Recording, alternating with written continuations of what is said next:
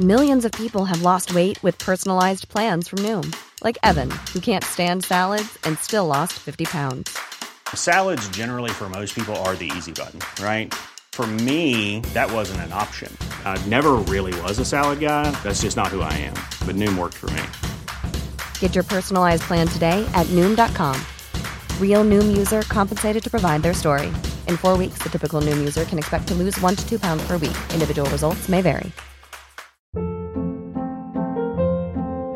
Hold up. What was that? Boring. No flavor. That was as bad as those leftovers you ate all week. Keke Palmer here. And it's time to say hello to something fresh and guilt-free. Hello Fresh. Jazz up dinner with pecan-crusted chicken or garlic butter shrimp scampi. Now that's music to my mouth. Hello Fresh. Let's get this dinner party started. Discover all the delicious possibilities at HelloFresh.com.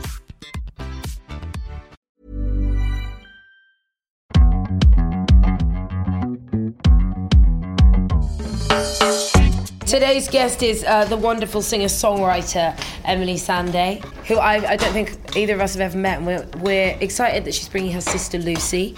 I love when people bring family. I don't think we've had someone bring a sibling yet. Have we not? No, I don't think so. And, you know, she's had a really varied, hugely successful career as a black British female in music. That's not easy. Not easy. And also there's been this report recently about the misogyny in the music industry. Yeah. I was saying that there was a period where it seemed like every other song on the radio or on TV was by Emeli Sandé. So. Oh, I love her voice. Do you remember the Emeli Sandé years? It was the years. She was just at the background of everything. And she didn't look like a conventional pop star in the fact that she wasn't just like sort of sexy young dancing, because at the time there was quite a lot of that. She was a completely different flex. She's always felt very rooted to me, like really rooted in musicality, in her own musicality. Yeah. And a proper musician, you know, really interesting. A real and songwriter. Really absorbed in her own musicality, which I really like about her. She's also got this brilliant cadence to her voice that I love, which is that she's really powerful, but she drops it soft. Yeah. And that's what did you call it? Powerfully gentle. Powerful, yeah, gently powerful. Gently powerful. And I love that. Yeah. Very difficult. So happy you're here. This is for you guys. It's just the new album. Oh, yeah. It's been so we can stay in Emeli Sandé. Thank you. We've been out. Yes, I'll take your coat, babe. Thank you so much. We've had an Emeli Sandé little rave before you came. Right, so let's get this food down here. Let's get this party started. Okay, so you're going to tell the girls what we're eating? Mm-hmm. Beetroots that are poached in pink peppercorns, berries, and some other little bits that we found. And then we made a syrup reduction from that, and topped it off with some pistachios. And then we've got whipped vegan feta and roasted spiced pumpkin with lots of different herbs. Ooh, and then we've made I love the way that one looks. Spinach and rocket and watercress. And then this is roasted cabbage with a cashew and tahini dressing and lots of spring onions. And then these are yam and potato cakes stuffed with caramelised onions and spring onion on the top. Wow. Beautiful. A vegan gorgeous. Feast. A vegan feast, man. So why don't I pass you that? Yeah, help yourself, please. So, are you the kind of sisters that do quite a lot of things together, or is this quite weird that you asked Lucy to do this and Lucy, you were tricked into being here today? Well, we do a lot, like, especially when we're living together, but usually, like, work's quite separate. Like, Lucy will come to shows, but this is one of the first times we've done something like this together. Other than the Shine video. Oh yeah, we did the Shine video. Yeah. So you were in Emeli's video. Yes. But it feels natural because Lucy's always been a big part of my journey from the very beginning with music. Lucy, you're the one that filmed Emeli singing, and was it you that said, let's send it to Trevor Nelson? Well, it's probably you that said, let's send it, but I'm on board, obviously. Wait, so and our mum as well. Tell me what happened. Tell me all about this. Well, when I was a kid, we had the piano downstairs, and I would always just like make up these songs, listening to music my dad had introduced me to, and Lucy would always be the first critic. I'm like, Lucy, it's ready, come down and listen. I'd do a little performance, and then she'd always just give me this encouragement. She never made me feel crazy for having this dream. She's like, yeah, cool. And I was like, let's video it. And so Lucy, yeah, was videoing that first tape that went off to Trevor. So important. Yeah. Is that what happened? You sent a tape off to Trevor Nelson? Yeah, I used to listen to Rhythm Nation. Yeah, and, brilliant. He was like, any singers out there, rappers, get it out. And me being in Scotland, I was like, how else am I gonna? I know, I miss this kind of old school, the old school roots of getting into the music industry, like quite kind of, you had to be innovative and you had to kind of just think about, you know, your own way of doing things and just get on with it. Yeah, put exactly. things into action. Because you, how old were you? Yeah, what, 15, 16 there? Oh my God, you were really young. Ready to go already. And my mum was burning CDs, sending it off to radio stations, like competition, anything. Oh. But yeah, it all started at that video, actually. And something that I was quite interested in is that you, and I knew that you were a songwriter for a really long time before you were sort of being Emeli Sandé. It was like songwriting, then lots of guest spots, and then you became this unbelievably huge, successful solo artist. But in the old, when you were a kid, you were really like writing songs, like writing bridges and middle eights and stuff. Miquita's obsessed with song structure. She's like, what is a middle eight, Mum? I'm still not quite sure the difference between a bridge and a middle eight. I mean, obviously, I thought it was the same thing. It's like a step. Americans say bridge. Yeah, and we say middle eight. You've never said that. No, you know what? I've never really understood that distinction, that Americans say bridge and we say middle eight. I think that is. I mean, there might be some other. Or is the bridge? Does it not lead up to the chorus? Or is that completely? That's the pre-chorus. Okay. But yeah, some people do call that the bridge. And some people call that the step. No, I've never heard that one. Oh, that's because I'm old. That was his 80s way of saying the bridge. The step. Take another step. Take another step. That does sound like you. It does sound quite old. But you weren't intimidated by that. You were just madly curious by the structure of song. Yeah, and I think my dad, he introduced me to the world's greatest. There was no in-between. He was like, that's Nina Simone. Right. That's Aretha Franklin. That's Stevie Wonder. That's Anita Baker. So he just always showed me the like creme de la creme. Yeah. So for me, I was like, whoa. I'm listening to what they're doing, intricacies, like Nina Simone's classical knowledge, so jazz. It was so intricate. So when I came to London, when I started working Naughty Boy, that's when I had to like reel it in a little bit. He was like, we need a verse, a chorus, maybe a step, and let's just sail on out, like two choruses and we're out. You were like, but then there's another little bit. Yeah. It's like, no, chill out. Naughty Boy, Tiny Temper, Labyrinth, like that. Right. It was a huge surge in Black British music, but it was very poppy. Yes. And it was, Naughty Boy was behind a lot of that, wasn't he? Yeah, I think his genius is really, if you listen to Naughty Boy's like beats when we first met, they really just... There, again, he was kind of out there as well. But then you kind of learn, okay, how do you write a song? How do you be successful as a songwriter? So I think that also like feeds into how you make your own music. Yeah. But yeah, he can find the soul and kind of polish it up to sound something like pop, but he's still got the edge. Yeah. So that's why I always loved working with Naughty Boy, because I'd learn, but also he let me be me. People kind of use pop as a bit of a dirty word, but actually great pop music just means popular, you know, so it's just music with a really good hook that you can't stop singing because it's excellent. That's really, that's what really good pop should be. But that's why that period of time was so great, because it was like us bringing our funk into the mainstream and sort of giving it the jacket it needed. Yeah. To live out there, and then we just started taking over. I really do remember this time. It was an exciting time, and actually we have a connection kind of, because my ex-boyfriend was Luke, who was Professor Green's DJ for like 5 years. Yeah. So around that time when Read All About It, yours and Professor Green, Stephen's song went to number one. I just remember it was like powerful. It was like what a number one could still do, because we just asked everyone in the room, no one knows what's number one today. Yeah, it's a different time. It does. It's not even really relevant anymore, is it? Yeah. Particularly. But that was life-changing now. Yeah. And like you said, we all kind of knew each other. Like I got signed to Tim and Danny at Stella Songs, and they were like, you should hear this guy Labyrinth, and they were just playing demos while we were driving around in London. So he was on his journey, stepping into that publishing first stage. Then Professor Green had been signed to Virgin maybe 6 months before me. So before I got signed, we're in Naughty Boy Studio. So it really felt like a community. Mm. And then for everyone to kind of come up at the same time was super exciting. Yeah, it feels good. It feels like a bit like, it's powerful. It's a magical thing. Yeah.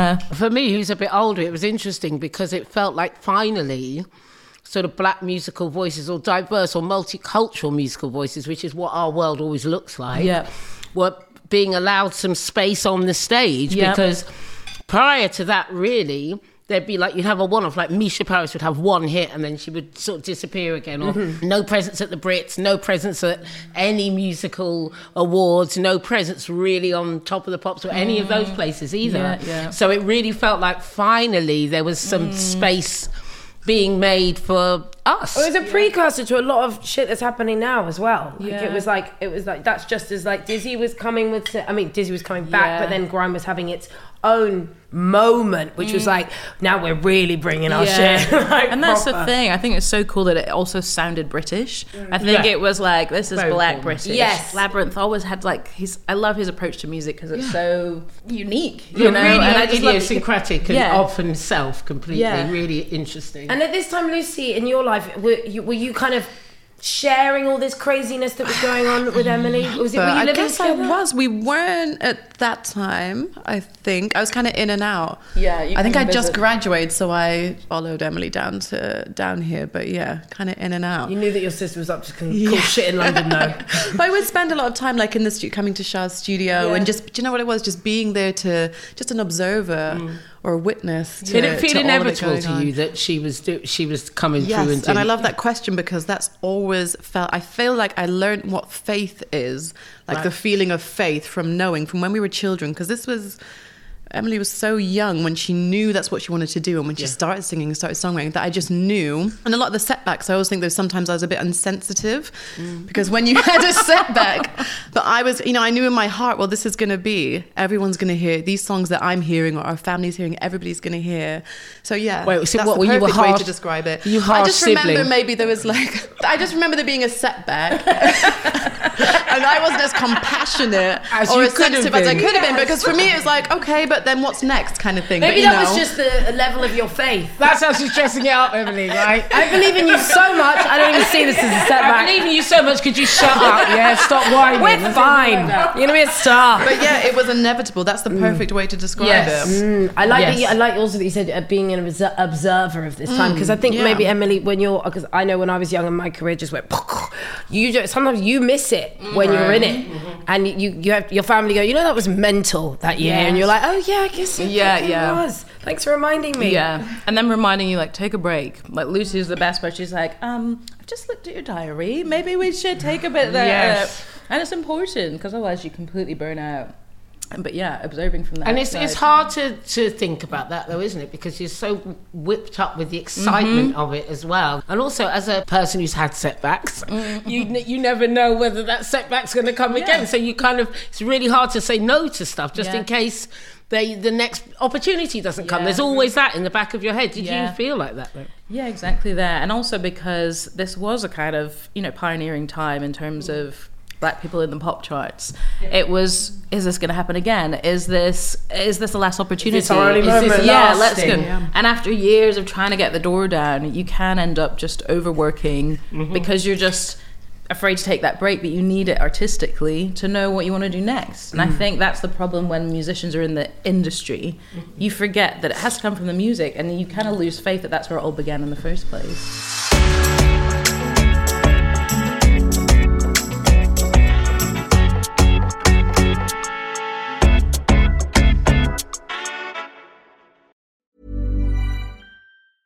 Small details or big surfaces, tight corners or odd shapes, flat, rounded, textured, or tall. Whatever your next project, there's a spray paint pattern that's just right. Because Rust-Oleum's new Custom Spray 5-in-1 gives you control with 5 different spray patterns.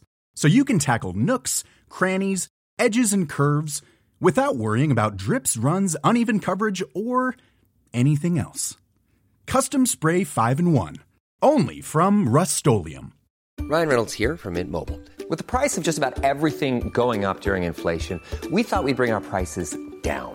So to help us, we brought in a reverse auctioneer, which is apparently a thing. Mint Mobile Unlimited Premium Wireless. How to get 30, 30, how to get 30, how to get 20, 20, 20, how to get 20, 20, how to get 15, 15, 15, 15, just $15 a month? Sold! Give it a try at mintmobile.com/switch. $45 up front for 3 months plus taxes and fees. Promo rate for new customers for limited time. Unlimited more than 40 gigabytes per month. Slows full terms at mintmobile.com.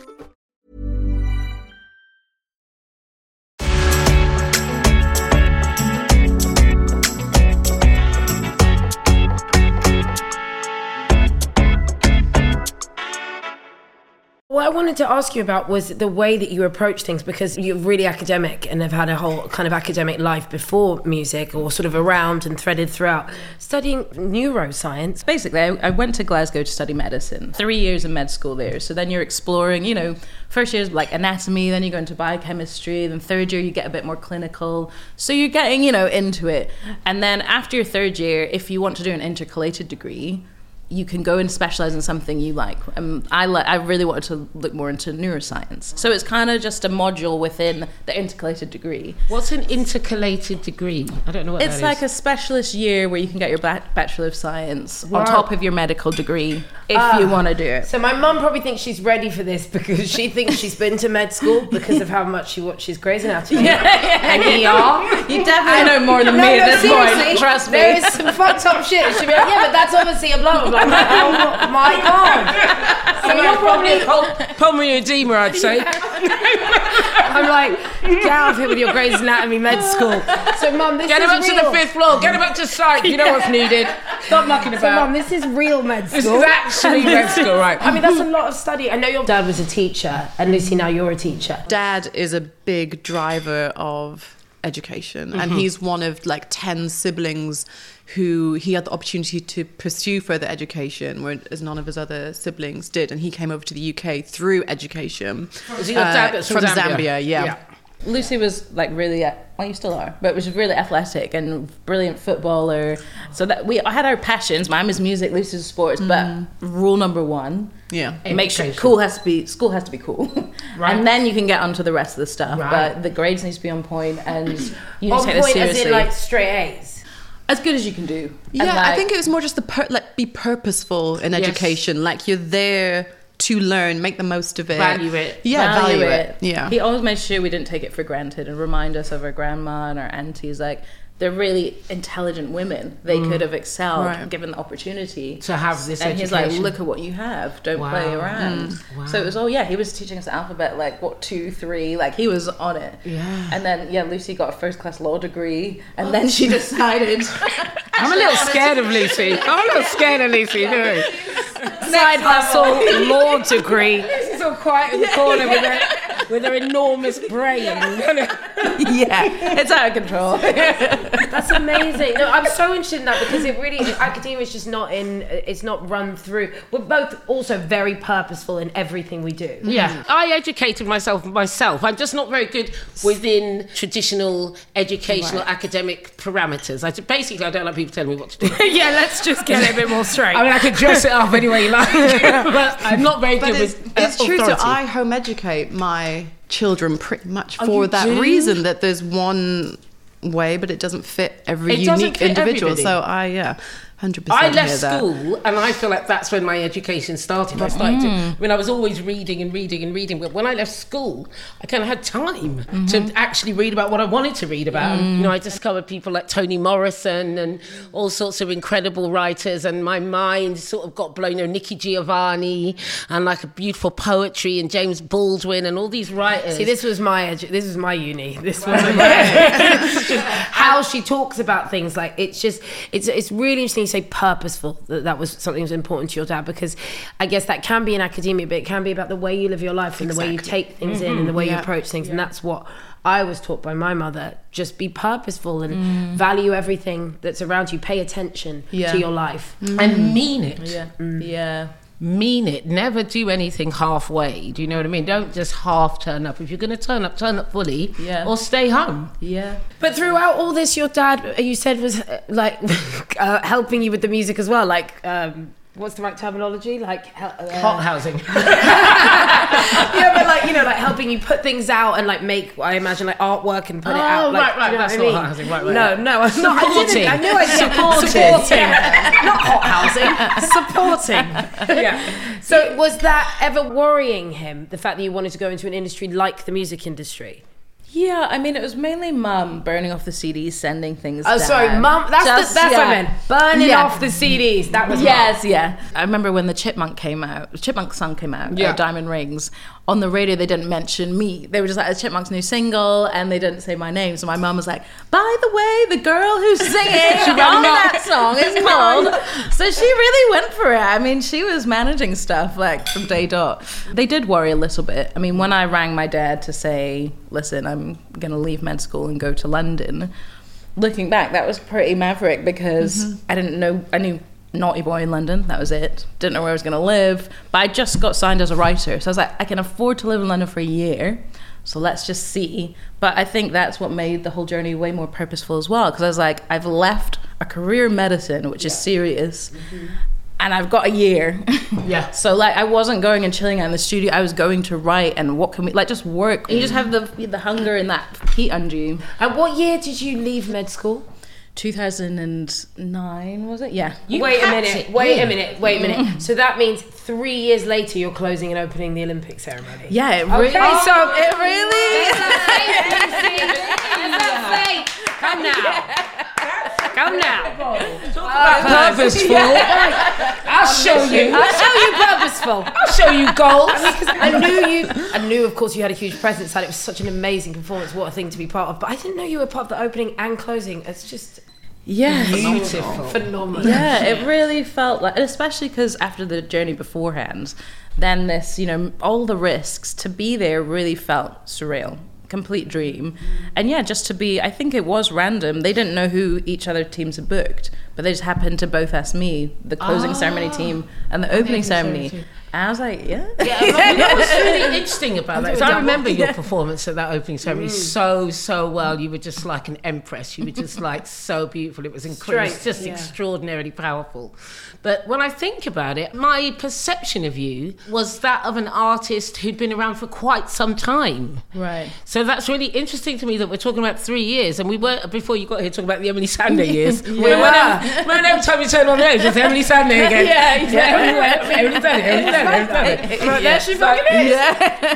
I think that meant that gave you a kind of weight to your power that was really quite beautiful, I have to say, in a really kind of made me proud to see this beautiful black girl standing up there singing powerfully gently. You've got this powerful, gentle thing that you do that gives me goosebumps. I love it because it's so rooted and it's so outside of what we come to expect from young women in the music industry. There's so many young women are pushed into doing so many different things, like skipping about and maybe losing themselves somewhat. How did you really hold on to that? Is it because you're a writer as well, do you think? I think that was a big part of it. And also, I've always been quite serious with music, even as a kid. I said to myself, I'm not going to write love songs because everybody likes love songs. This was about 8. So I wanted to write about world politics. And even from young, I thought music is a really serious thing. That's probably because I've been introduced to Nina Simone, for example. Right. And she's talking about, the assassination of Dr. Martin Luther King Jr. And she's talking, and then Joni Mitchell, you can just hear there's a sadness and seriousness. And also I said, this is a voice, a medium women have. If you can write and be in control of your music, your voice, without anybody interfering, can be heard. And not often we get to truly be heard. So I always took music super serious. That was the other thing we talked about before you got here. I was like, the sense of that your musicality came first. Yeah. Always. And that's always such a kind of precious, beautiful thing to see. That report's just come out. You've seen about this report about misogyny. I can't believe that this doesn't already exist. I did a podcast about sexual assault in the music industry probably like 5 years ago, and I couldn't believe how much we got told and how hard it was to get through any doors. And we were doing it for the BBC, but we couldn't get a kind of momentum, even though what we were putting out was kind of horrendous and horrific, in a way that it's been obviously been opened up in the film industry, but the music industry the infrastructure is still so locked down in this archaic way. So I hope that this does something. Well, the report's happened, and just people who are listening who don't know, and it's really just it's not really exposed. It's not like nobody knows, but the misogyny in the music industry is rife, has always been rife, and what women have had to put up with is just it's unconscionable. But they have creating a body now that women in the music industry can go and directly report instances of misogyny or sexual harassment or anything they're going through. Miquita said to me, that isn't there already? Mm. Right. But no, there isn't a place. There's nowhere for people to go. There's nowhere, there's nowhere for women to go. What was your experience in terms of the industry and that? Yeah, I mean, it's something that I guess from the beginning I always just sadly, that's what it is. It's part of it. And I mean, slowly you see changes here and there, but the infrastructure is very much the same. You know, these are people, usually men, that have long-standing relationships with one another. And, you know, no one's going to openly be misogynistic but it's what's said behind closed doors, which we're never going to be privy to. So it's just a feeling, and always, you know, there's always a man to ask permission. Is this song good enough? Do you think this is ready? Da-da-da-dee. And then you take it to the next man. Can we get a bit of money for a video? Is that okay? Do you believe in this? And there's decisions and conversations done between men, and often women aren't really involved in those. So it's a brick wall a lot of the time, and it's just finding people that, one, have power, because that is important, but two, also have the humanity and the sensitivity that's needed with musicians. I think people forget musicians are very fragile people, very sensitive, and like you're thrown into one of the most cutthroat businesses ever. Yeah. And you're like, whoa, who do I trust? And also, oh shit, there's no one taking care of me? Yeah, right. Does anyone care? There's no, that's what Lily Allen always says. Lily always says, it's just like, there's no care. You're not looked after, so you have to find ways to look after yourself. But there's a facade of care. Yeah. There's hundreds of people around you kind of going, you know, do you need another drink? Right. Yeah. But if you actually need to really talk about something, who's there to listen? Yeah. So you left Virgin a few years ago, and I read that you said, because they wouldn't let me do what I wanted to do, and I wondered what kind of things they're saying no to these days to someone of your, I mean, your stature and success. But I am reading the Barbra Streisand autobiography at the moment. Oh, wait. I can't believe she's managed to get it in again. 25 minutes I waited. 25 minutes. Well done, Nikita. Well done. It's all about BAMs. I'm trying to do one episode without mentioning it, but this book, Lucy, Emeli, I implore you to read it. It's a really big book. It's a ton. And you know, each third would have about 9 of these instances of just like, I had to fight, I had to push. You're like, but you're fucking Barbra Streisand. It doesn't matter. The struggle is never over, but you must keep fighting. Maybe that's it. Yes. But I wondered what your no's were. Like, is it art direction, musical direction? Yeah. It was, I mean, I will say with Virgin, you know, it was a really magical experience, that first album. Yeah. And that was really special. So I never felt completely constricted, but I wanted total freedom. I really want to be like, this is who I am, and this is, but you know, you're in a really big corporate giant. Essentially, that's what it was. Even though it felt small within the team, I had a great NR, great art director. We were kind of boutique within the Virgin company, but then it grows, and then it got bought by Universal. Right. My A&R left. Right. So the things that I was really pushing, let's say the second album, after such huge success on the first, people are trying to recreate it one way or another, but I'm, you know, that was from my soul. You know, I don't know. Yeah. Whatever's going to come next time is going to come. Formula. You know. And I was going through a lot of awakening, you know, in terms of my identity, being a black woman. How I had my hair didn't really fit me anymore. I realized what I was representing wasn't who I felt like inside and who I'd grown into. By that point, I'd been to Zambia. I'd finally met my grandmother, all my cousins. Wow. How old were you when you went? 24. And that was the first time. Did you go too? Yeah, maybe I'd been once previously, and then Emily's first time I was there as well. And you got to meet your grandmother? Yeah. And they were all singers. Everybody's a musician. They're incredible musicians and singers. And I just thought, up until that point, I only really heard stories from my dad. What's it like? But going there, it was a real feeling. So I was changing so much inside. You know, I can't be a product, and that's what they need. That's why they've signed you. That's why they've given them money. So that's the business. But I'm like, I'm spiritually changing. Yeah. So I think for the second album, I had to put my foot down, and that I want to do something a lot more spiritual and that reflects my life. I can't be jumping around singing next to me right now because I'm going through a divorce. I'm changing, you know, I'm having this massive awakening inside of me, but I have to stay working. It's so funny, isn't it? Because I listened to like the Stevie Wonder, like the 4 albums that came out throughout the 70s. That is literally Stevie evolving and changing spiritually, politically, musically. Can you imagine if after Songs of the Key Life, they were like, I think the story's been told. I think we can, let's just keep doing this. We would have lost so much beautiful music. Yeah. It's like, they're such idiots, because the transformation of true creatives is the journey you want to go on with them. Yeah. And actually, that's what they want as well. Yes. They want a long-term artist. They want something that's going to endure. Yeah. But then at the same time, they're too scared to allow the artist to really have the sort of space to explore to get there. It's a weird duality. So you're in freedom land now. Yeah.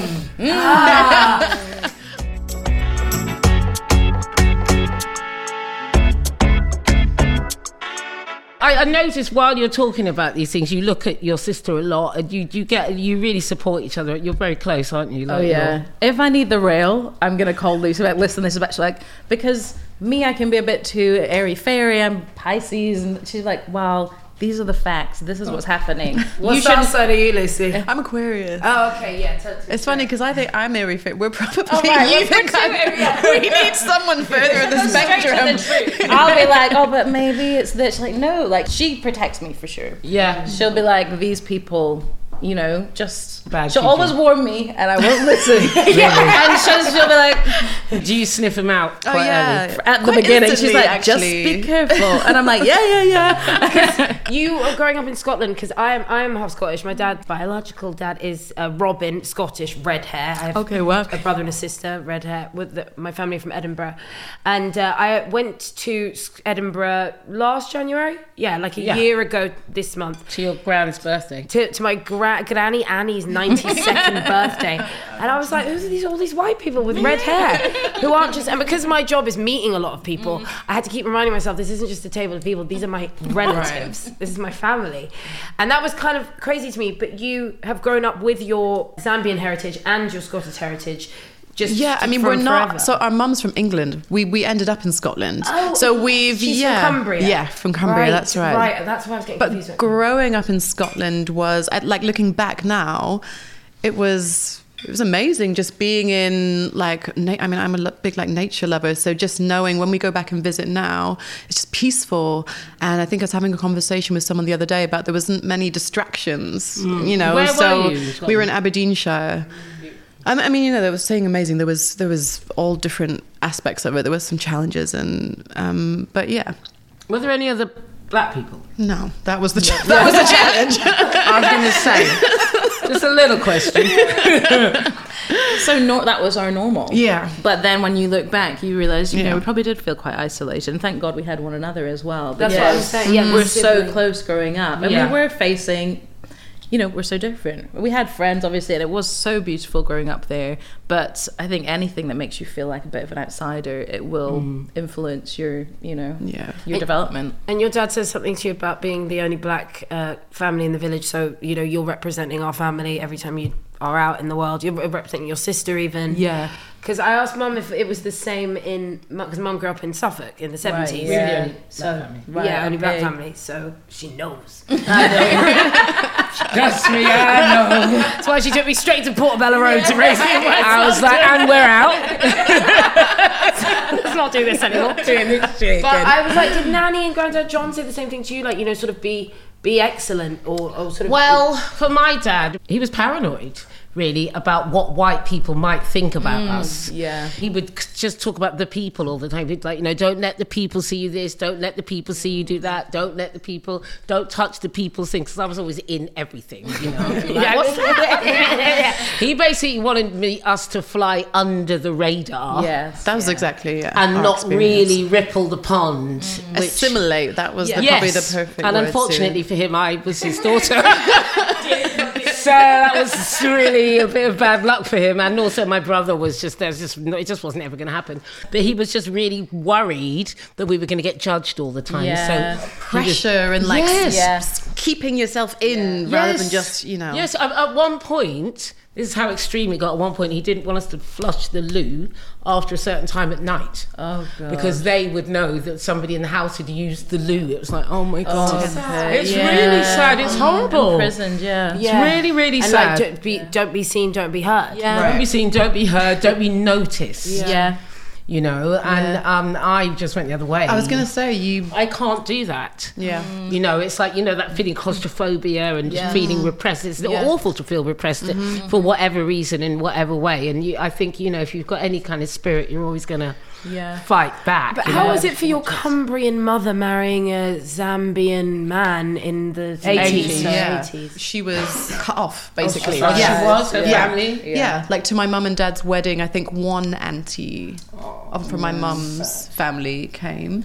And I think that's why we had this comparison. Like, we'd heard tales from my mum and dad that were so bad. Yeah. Like, you know, Sunderland, or late 80s, you know, Zambian man, Cumbrian woman. Ouch. They went through a lot. So, you know, they got spat at, they got even attacked when I was in the pram with them. So they went through so much. I think that was that's racism. That's when you can really feel it. I think if we look back now, it was difficult growing up being so different with always that threat of racism. It's like, sometimes if someone doesn't like you, just have a fight. But it's almost like you're like, oh, but they're going to say the words. Totally. And they're going to call me this. Totally. It's like, yeah. And you're kind of carried away and you don't get to be yourself. Mm-hmm. You know, let's just have it out. But you're just scared of this racism. So I think, but in comparison to what my parents have been through, we were living the life. Right. It's so true. But then you still have your own version of it. I remember it's so funny you said the words, because that's what it was. It was like, please don't say something that I won't be able to unhear about myself. Yeah, yeah. And me and my cousin were in Bury St Edmunds, where my nan lived in Suffolk. We left the swimming pools and we were in such a good mood, and these horrible little boys called us coons. And I remember just like, it hurt my back. Yeah. It went in me. And I was like, I can't handle that ever happening again. Yeah. I don't know what that was, but that hurt and that scared me. And it's so true. There's no reaction to those words. There's nothing you can counter, you know, especially when you're in such a minority, like growing up. I think sometimes people think, oh, you're being too sensitive. Oh, you're snowflakes. It's not. It's like you said, it's a very serious pain, which brings up childhood traumas, and it could easily be avoided. Yeah, yeah. And what you don't realise, I suppose, and it took me a long time to realise that I was still reacting to those things as an adult. You know, there's a part of me waiting for some vile thing to come out, something hateful to be said, or like you said, the words. That really is trauma, isn't it? Waiting for a trigger. What you just said, it's like the words went in your back, you know, it's like that stuff. But it's like, but we're also sitting around this table, four very successful people. That shit is fuel. Yeah. Unfortunately, it shouldn't have to be. Yeah. It shouldn't have to come from pain. Yeah. But pain is fuel. Yeah. And I think if you're, it can be. It can, if you use it right. And if you survive it. I'm just. It's nice to be around the table and talk. And know that you guys have been through all these things, and look what you've done with your life. It definitely makes you stronger, because you're dealing with things that you shouldn't have to as a kid, but you have to grow up super quick, and you have to develop this thick skin, really, which has definitely helped me throughout my time. But it's the deeper part of you, the part your artist within you. It's a shame that there's kind of these layers that you, until you can actually be yourself and just relax out and about, you have to get through these layers. So if you're in competition, that's someone that has none of these worries, they're never going to be called these warriors walking down the street, they're never going to be attacked, there's none of these issues, then how can you sit in the room and be an artist with them, like, until you've fully relaxed? I think that's why so many people will turn to substance abuse or alcohol or bad habits, because they're trying to get to that state of peace, which takes so much longer to get to when you have to deal with stuff that's so out with your control and so systemic. Well, now I'd like to talk to you about love then, girls.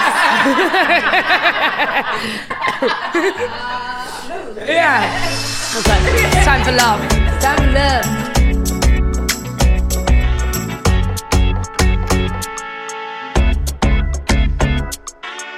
I hear that you're in love. Yes, I'm very much in love. Beautiful. He got all like dreamy. That's cute. It's that. Congratulations. Thank you. I mean, it's an amazing feeling, and especially talking about all of this stuff. Growing up, I really had such a sense of loneliness, and music was my friend. Music was what I put everything into, and that's where so much of my expression comes through that, because I did it from when I was a kid, and that's where I was heard. But there was this loneliness all the time, and then even when you start working, the success is wonderful, but you are essentially alone. Oh, totally. Everyone around you're paying. So you make fantastic relationships with them, but like, are we going to chill on a day off? Or, you know, and there's that kind of like And then heartbreak as well, because you get so close to people because it's 24/7 working.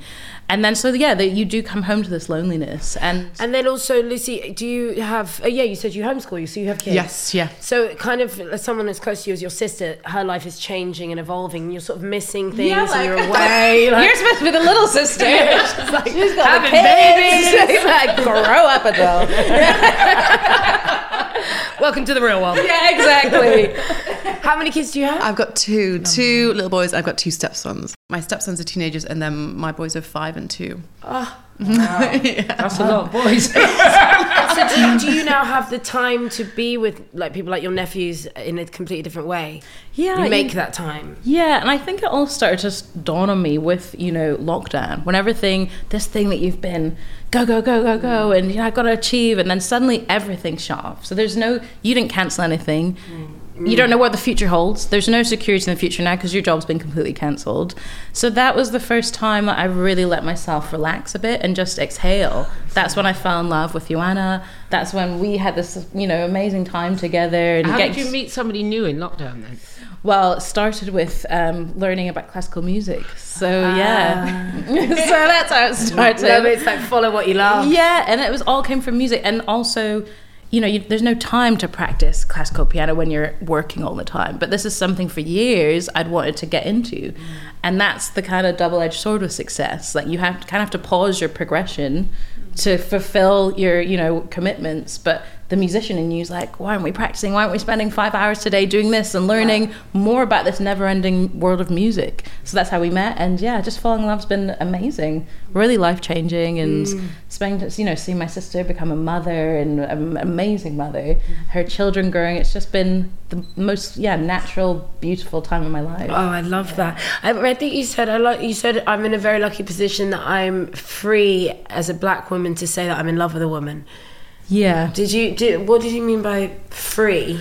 Well, I think there's one thing, there's so many levels that you have to go through in self-acceptance. I think, first of all, the biggest thing is to accept who you are or who you love. And because there's so much mentally to kind of block you in that. And then once you've accepted yourself, then it's your family's acceptance.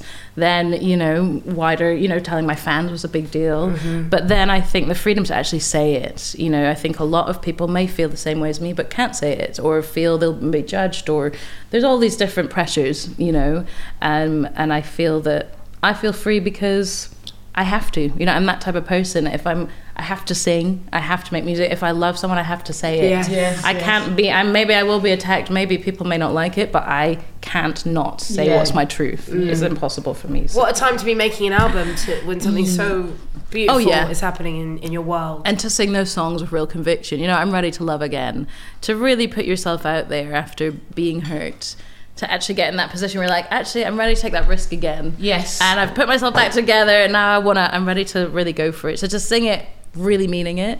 And we wrote a track on the, let's say, for instance, called July 25th. So it's our first composition that we've done together. And so you're writing... oh my God, you're making music together. You went on this record? On the last one, let's say, for instance. So it's beautiful. It's just so lovely because... often words aren't enough, and when you that's why we've just got this crazy connection as both being musicians. Oh my God! A lot can be said through melodies, so it's really so lovely. Beautiful. Yeah, that's so sexy and great. That's why you look like that in that picture. All making sense now, because I looked at Rachel. Look at the look in her eye. Right. You're like, hi there. Yeah. But it looks like a kind of it's quite timeless, that photo. I feel like it kind of reminds me of kind of almost old Dinah Washington vibes. Absolutely. And so what will you change now that you've learned sort of so much more about the things that you want and that you need to live the life you want? How will you change promoting this record and the way you are as an artist in we need this industry. Yeah. Unfortunately, not even unfortunately, it's like, you've got to find the way. You've got to find a way. Yeah. I mean, I feel really lucky with Chrysalis. They've really been behind this album, and everything that I've really wanted to do, from the artwork to the videos to everything, the song choices, they've really allowed me to have that, complete say in what's going on. So I feel lucky there, but I think it's just taking time to make decisions, not being rushed, not feeling pressured, consulting my family, you know, my partner, Lucy, my parents, and just letting things have a natural flow. If you force something, it's not going to happen. And I think I love the album, and I hope that that love and passion will kind of make people want to hear it. It's been so lovely to have you guys here. It really, really has. Yeah, I wanted to say thank you so much for coming in, and just I truly believe the more people that come through our door, I feel like these are spiritual moments in my life that I will never forget, and these are connecting moments that we take into our hearts. So thank you for being at our table. Thank you for having us. Thanks for being here. Beautiful food. Beautiful food. Oh, great food. I'm glad you did. You like the food? I love the food. Oh, I'm so glad. She was like, I'm going to make a vegan feast for Lucy. I'm going to give you some good food. I'll show you vegan.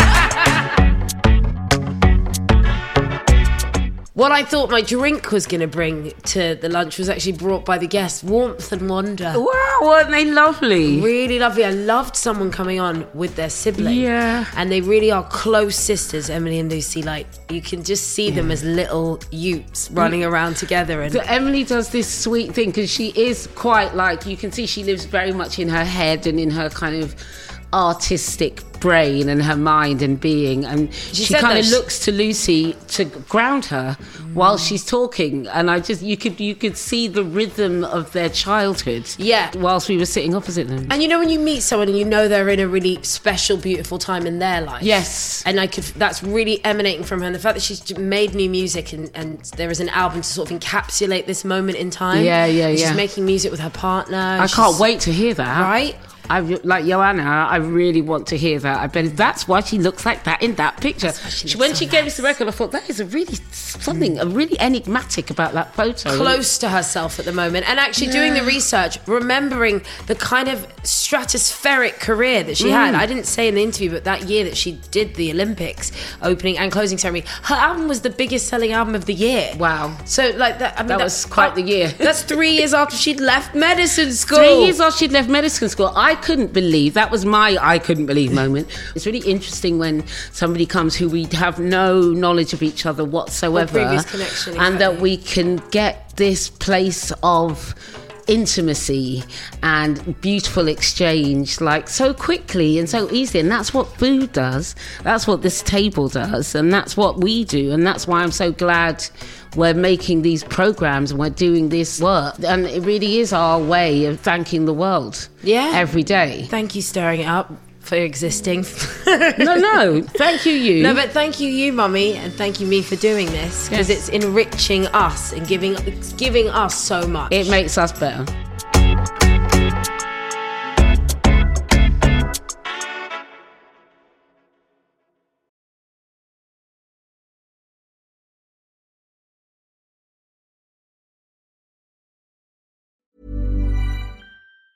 Planning for your next trip? Elevate your travel style with Quince. Quince has all the jet-setting essentials you'll want for your next getaway, like European linen, premium luggage options, buttery soft Italian leather bags, and so much more. And it's all priced at 50 to 80% less than similar brands. Plus, Quince only works with factories that use safe and ethical manufacturing practices. Pack your bags with high-quality essentials you'll be wearing for vacations to come with Quince. Go to quince.com/trip for free shipping and 365-day returns. Ever catch yourself eating the same flavorless dinner 3 days in a row? Dreaming of something better? Well, HelloFresh is your guilt-free dream come true, baby. It's me, Keke Palmer. Let's wake up those taste buds with hot, juicy pecan-crusted chicken or garlic butter shrimp scampi. HelloFresh. Stop dreaming of all the delicious possibilities and dig in at HelloFresh.com. Let's get this dinner party started.